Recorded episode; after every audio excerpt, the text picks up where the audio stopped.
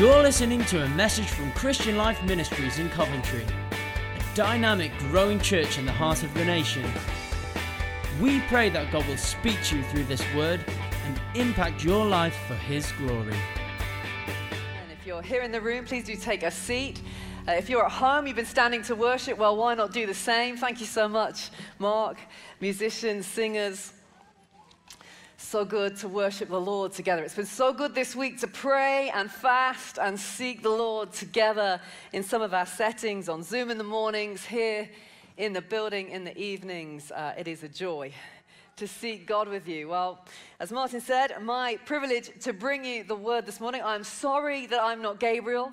Uh, I can't quite match his smile, but I am confident that the word of God will speak to us this morning, which I'm sure is what we have come for.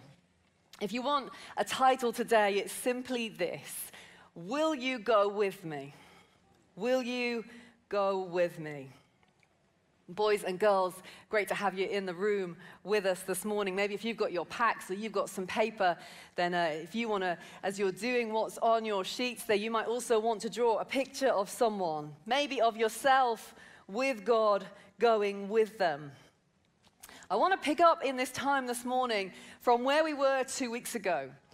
Martin brought us a word from Deuteronomy chapter 1. The Lord speaking to Moses, to God's people, saying, You've stayed long enough at this mountain, break camp and advance. Anyone remember that? I know it's a long time ago, a lot's happened since then. Okay, there's two or three. Don't look around, Martin. It might be a little bit discouraging. Two or three people, though, remember that word. Perhaps it's good we're going there again today. Break camp and advance. I actually know that that message resonated with a number of people because they've spoken to me and said that. This is not necessarily stirring or provoking a physical move, a geographical move, a change of church. No, we're not looking for that. But maybe more a shift of mindset, maybe more moving from the headspace of where we have been. Certainly, the last 18 months have required from all of us a slightly different approach to living. Am I right? Yeah. It's been different. We've had to think different, function differently. Some of the things that we've done have maybe been good. We've all probably found some things in changing ways that actually have been beneficial. Some have been necessary. Maybe some of the things we found ourselves in have not been so good. Or maybe they were good for the season, but they're not good if you carry them on indefinitely, if you don't move on from them. So there is a sense that the Lord may be calling us onward to break camp and to advance. Now, the day after that preach, Monday morning, I got up to have my devotional time. I normally get up in the morning, just open the Word, spend some time talking to God, reading the Bible. I've been working through Exodus, and I had got to Exodus 33. And so I turned to Exodus 33 and was slightly surprised as I got to verse 1, and I read it, and it said this Leave this place, you and the people you brought up out of Egypt. And as I read it, I realized it was the same account or the same uh, dialogue, the same thing unfolding, but in a different account. The same situation unfolding for Israel, but just being told with a little more detail. And as I read the detail, it began to speak to me afresh and speak to me for this season. And in just a moment, we'll go to that text in Exodus 33 and pick it up there. But let me just remind us for a moment what had been going on for Israel just as they come to this point. Because it's quite a few chapters on from where we were last week with the battle with the Amalekites, when Moses was raising the banner of prayer over them. Now, since that point, they'd been to Mount Sinai. You might be familiar with Mount Sinai. It was the place where the Ten Commandments were spoken to Moses, they were spoken first. He'd then passed them on to the Israelites, all the commandments, and there'd been this kind of confirming of covenant, this forming of a deal between God and his people. You can read about that in Exodus 24, verse 3. It says this When Moses told the people all the words and the laws, they responded with one voice Everything the Lord has commanded and said, we will do. Wow. If you know the story, you'll know it's good and maybe surprising that they were so confident.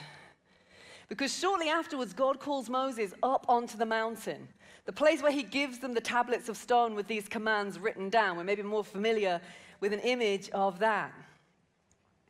He gets it all written down. Some of the things that were written down were the instructions for the tabernacle, loads and loads of them that get explained to us in Exodus 25 to 31, the place that God was going to dwell among them. But as Moses goes up this mountain, it turns out it took quite a long time. And the people were not very patient. Anyone equate to that this morning? A little bit difficult with patience. It's hard waiting, isn't it? And you don't know when the answer's going to come. But they started to say, We don't know what's happened to this fellow Moses. And because Aaron was still down there with him, they said, Aaron, make us a God. We don't know if Moses is coming back. And so we took a load of their earrings, they must have been fairly big earrings, put them in a fire, and made a golden calf. Now, I don't know how familiar you are with the Ten Commandments, but in case you're not familiar, let me just tell you the top two. Number one says this you shall have no other gods before me. Commandment number two don't make for yourself any idols. Okay, so we only have to get to number two to know that this is not what they should be doing, but here they are. They literally, they've just said, We will do everything God has said. Give it five minutes, no time at all. Here they are with an idol. This is the story. This is what's unfolding. Of course, Moses says to Aaron, What on earth were you doing? And Aaron uh, gives this amazing answer. He says, I threw it in the fire and out came this calf. Now, if you're a parent or a carer, you know this conversation. In fact, maybe if you've ever shared a house with anyone, you know this conversation. It just burst. It just broke. It was like that when I found it. Anyone heard that one? Like that when I found it. Uh, it wasn't me. Yeah, I think we all know that conversation. Out came this calf. It's a conversation of dodging responsibility. This is where we find the Israelites with an idol, dodging responsibility. It's not a great setup. So, on that background, let's turn to Exodus 33, and we're going to read. I'm going to read verses 1 to 3, and then pick up and read verses 12 to 21. Then the Lord said to Moses, Leave this place, you and the people you brought up out of Egypt, and go to the land I promised on oath to Abraham, Isaac, and Jacob, saying, I will give it to your descendants. I will send an angel before you and drive out the Canaanites, Amorites, Hittites, Perizzites, Hivites, and Jebusites. Go up to the land flowing with milk and honey, but I will not go with you, because you're a stiff necked people, and I might destroy you on the way. Now, picking up at verse 12, Moses said to the Lord, You have been telling me, lead these people but you have not let me know whom you will send with me. You've said, I know you by name, and you've found favor with me. If you are pleased with me, teach me your ways, so I may know you and continue to find favor with you. Remember that this nation is your people. The Lord replied, My presence will go with you, and I will give you rest. Then Moses said to him, If your presence does not go with us, do not send us up from here. How will anyone know that you're pleased with me and with your people unless you go with us? What else will distinguish me and your people from all the other people on the face of the earth? And the Lord said to Moses, I will do the very thing you've asked because I'm pleased with you and I know you by name. Then Moses said, Now show me your glory. And the Lord said, I will cause all my goodness to pass in front of you, and I will proclaim my name, the Lord, in your presence. I will have mercy on whom I will have mercy, and I will have compassion on whom I will have compassion. But he said, You cannot see my face, for no one may see me and live. And then the Lord said, There is a place near me where you may stand on a rock. When my glory passes by, I'll put you in a cleft in the rock and cover you with my hand until I've passed by. Then I will remove my hand and you will see my back, but my face must not be seen. Significant, powerful verses. When I read these verses a couple of weeks ago, I was so surprised at what God said to the Israelites particularly in these first three verses. Because it seemed like he was essentially saying, listen, guys, it's time for you to move on from here. You need to go. You need to go into the land that I promised and I promised to your fathers. And uh, I'll send an angel. I'll drive out your enemies. You can go and do that, go into that blessed place, flowing with milk and honey. But I'm not going to come with you. I'm not going with you. Now, I've read these verses before, probably many times, but they hadn't quite struck me in this way. God isn't being unreasonable here. In fact, you might expect him not to go with them given their behavior, their immediate rebellion and disobedience. In fact, God is being so generous here in his response to them. He's essentially saying, You can have everything that I promised, you can possess everything that I put before you. I will send you supernatural help to do it. I will drive out the enemies ahead of you. For many of us, we would think this is a great deal.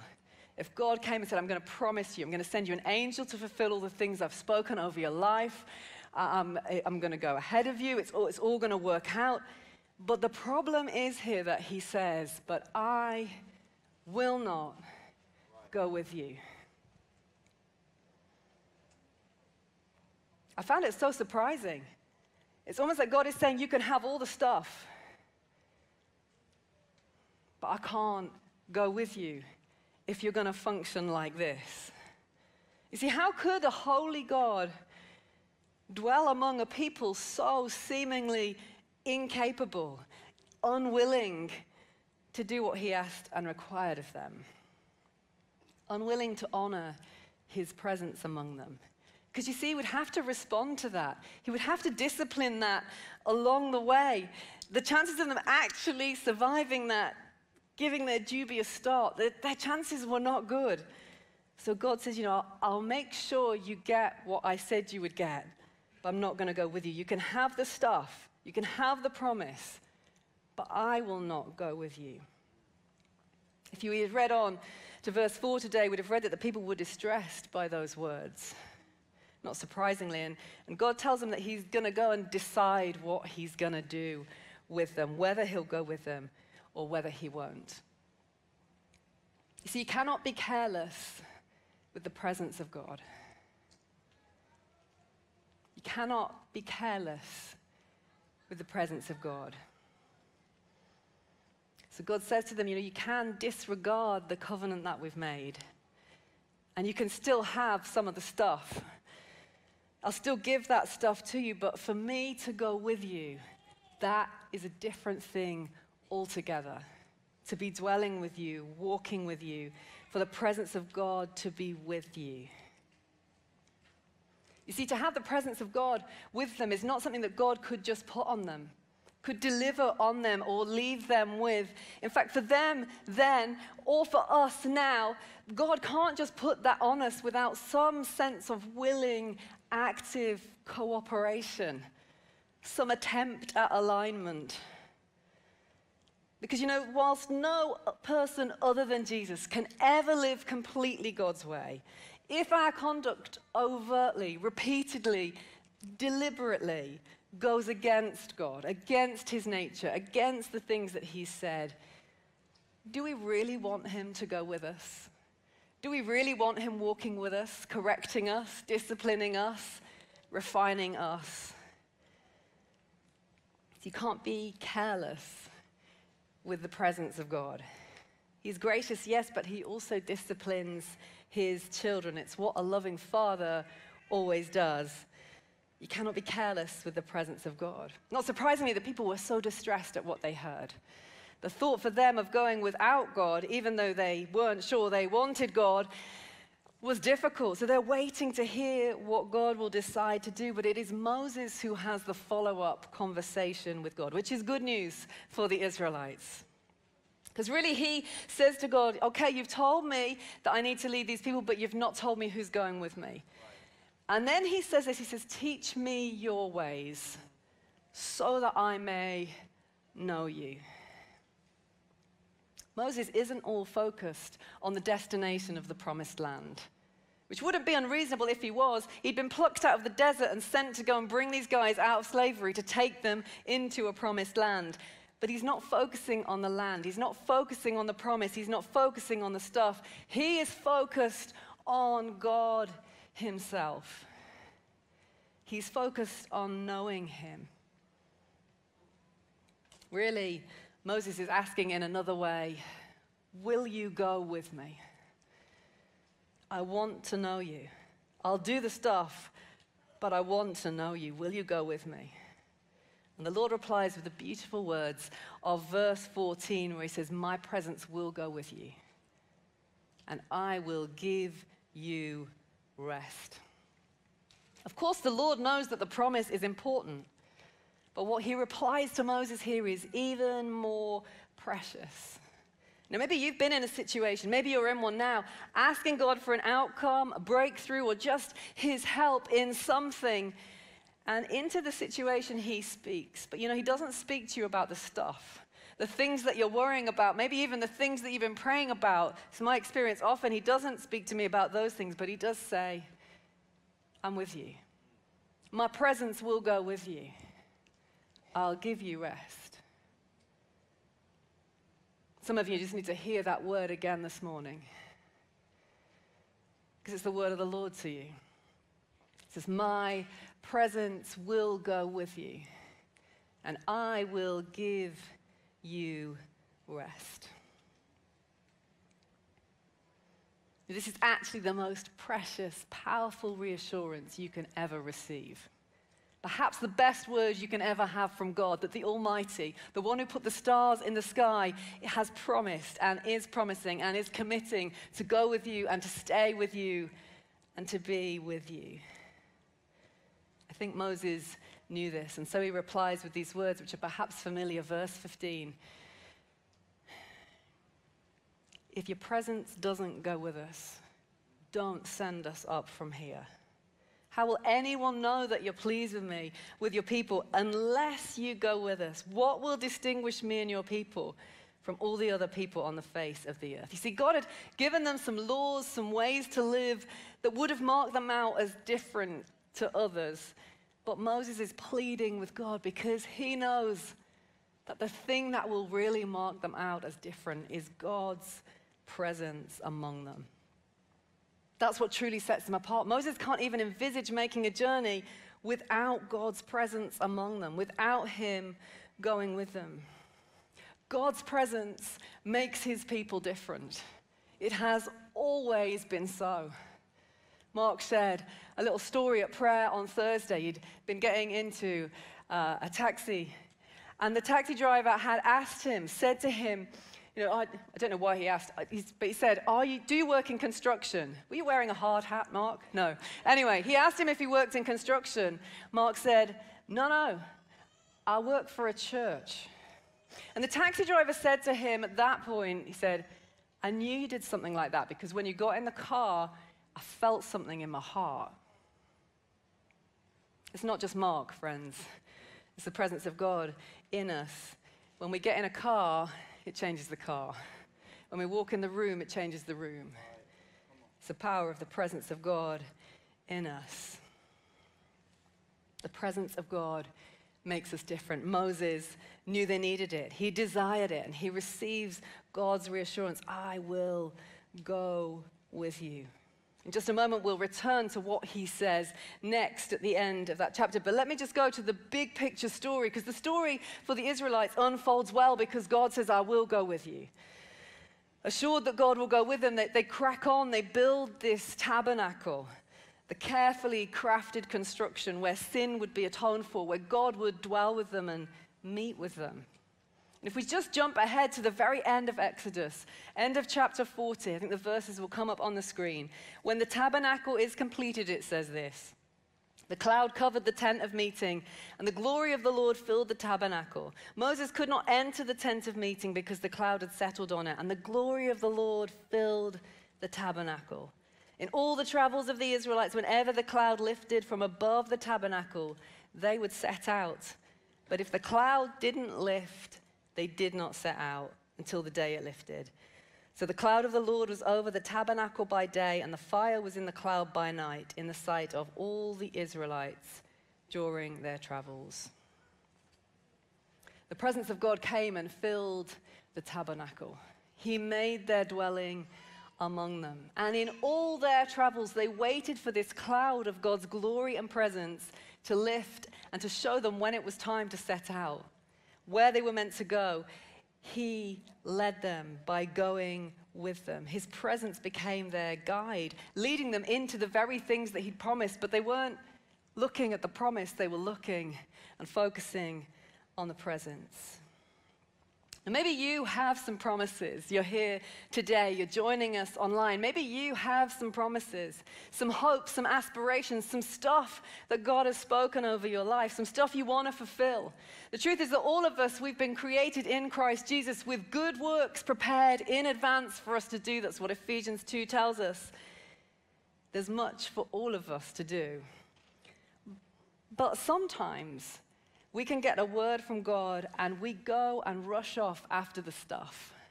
We crack on to try to make it happen.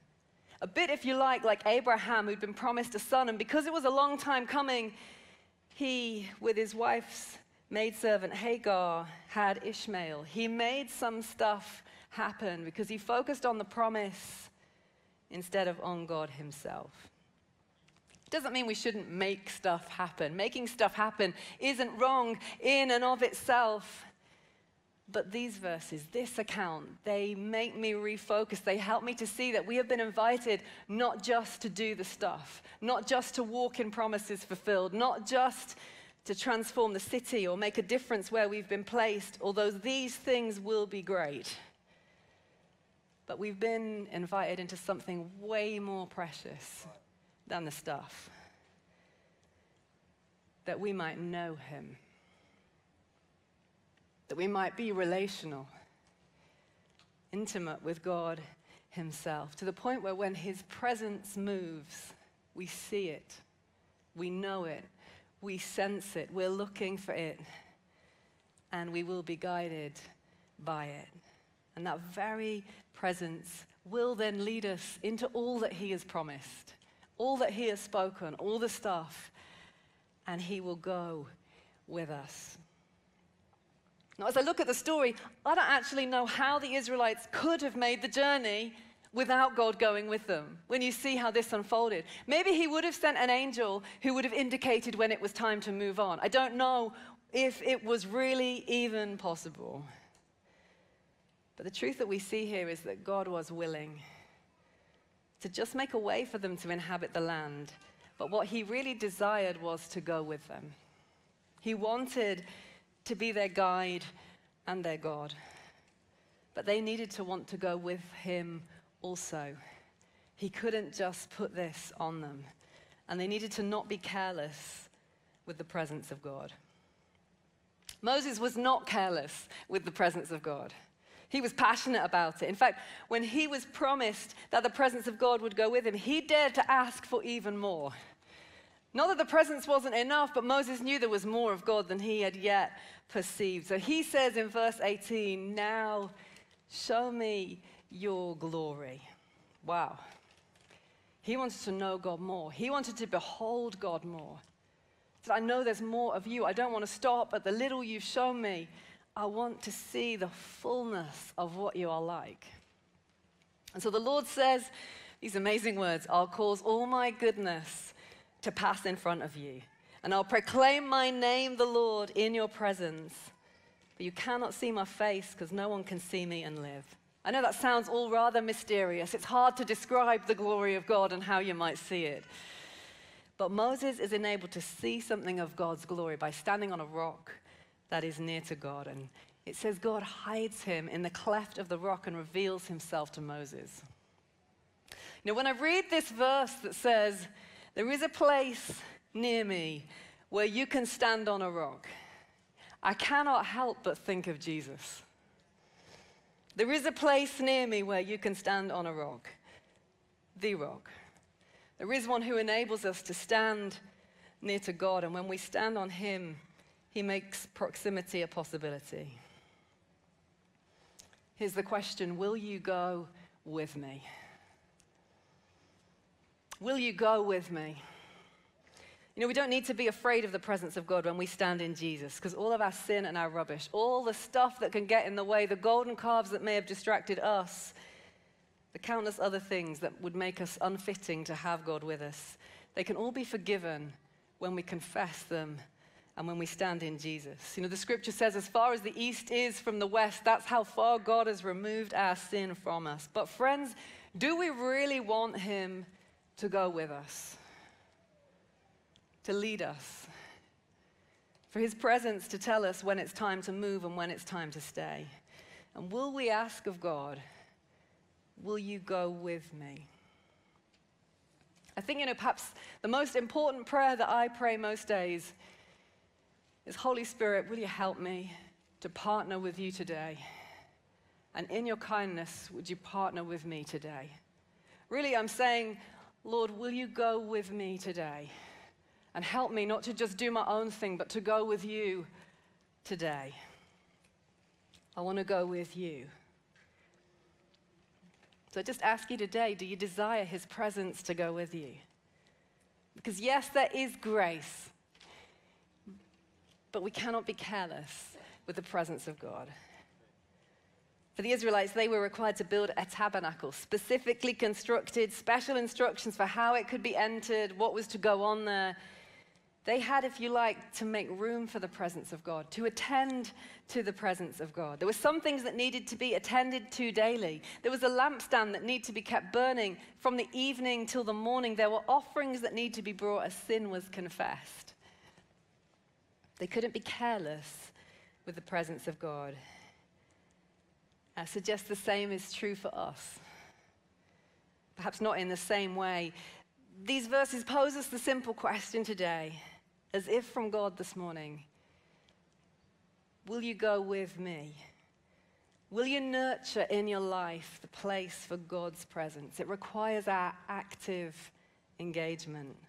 It may require some time, some things that we might need to attend to daily. Opening His Word, opening our hearts, talking to Him. It may require the aligning of some things in our lives sorting some stuff out, maybe, maybe confessing, dealing with some sin. This is the business of being a Christian, friends. It may require a change in who you hang out with, if that's not helpful. It may require you simply to ask Him to verbalize Will you go with me, Lord? I want to go with you. Perhaps you find yourself a bit far from God today, and actually, the place or your prayer might be Lord, help me to want you to go with me.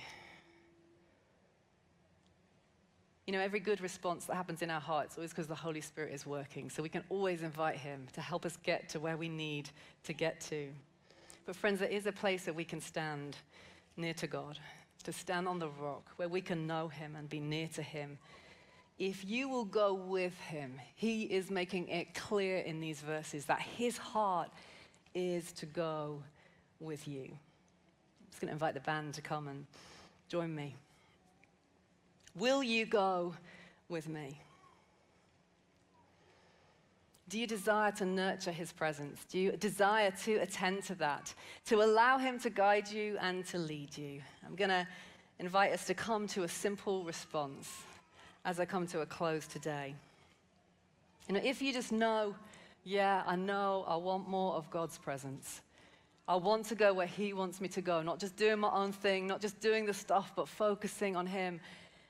I'm going to invite you to respond.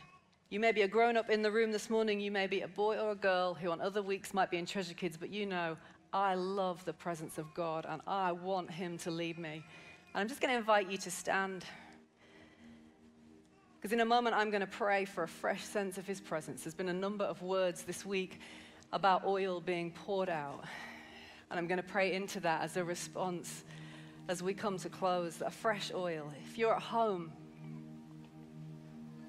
this is for you as well. I encourage you. You might need to stand up. You might want to kneel down. But you might need to move if you're just sitting on a sofa or in bed or something. Position yourself to respond to Him this morning. Might help you to open your hands. Maybe even to say, Lord, will you go with me? I want you to go with me.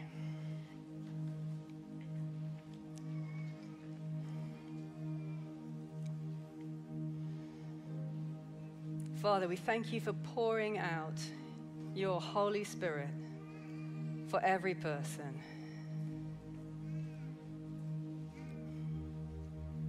And Holy Spirit, we welcome you right now. Precious presence of the living God. We thank you for your love and your kindness towards us. We thank you, your desire is to go with us, undeserving as we are. We thank you for Jesus who makes it possible. We thank you for the promises that you've spoken that you'll never leave us and never forsake us. We thank you this week even for the words that have been spoken about your oil poured out, your hand on our heads, pouring out afresh your presence on your people. And so, Lord, we respond to you today. We bring our hearts to you. We bring our lives to you. We bring our desire for you. We want you to go with us, Lord. We know there's things that you've spoken of to us that we want to fulfill, but we want you more. So, Lord, please meet us here. And even right now, please pour out your Holy Spirit afresh, your presence afresh into every heart. Rest your hand on every head, Holy Spirit, here in the room and every person joining us online or watching in the week.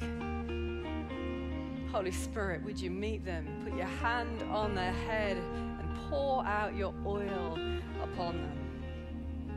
We ask you for a fresh anointing, Lord. A fresh measure of your presence to be poured out on each person and onto this house.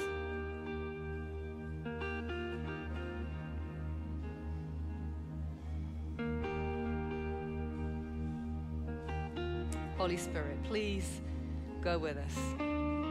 Fill us, lead us, guide us, know us, use us. Will you go with us, we pray? And let your name be honored your presence is seen amongst your people. We ask it in your precious name.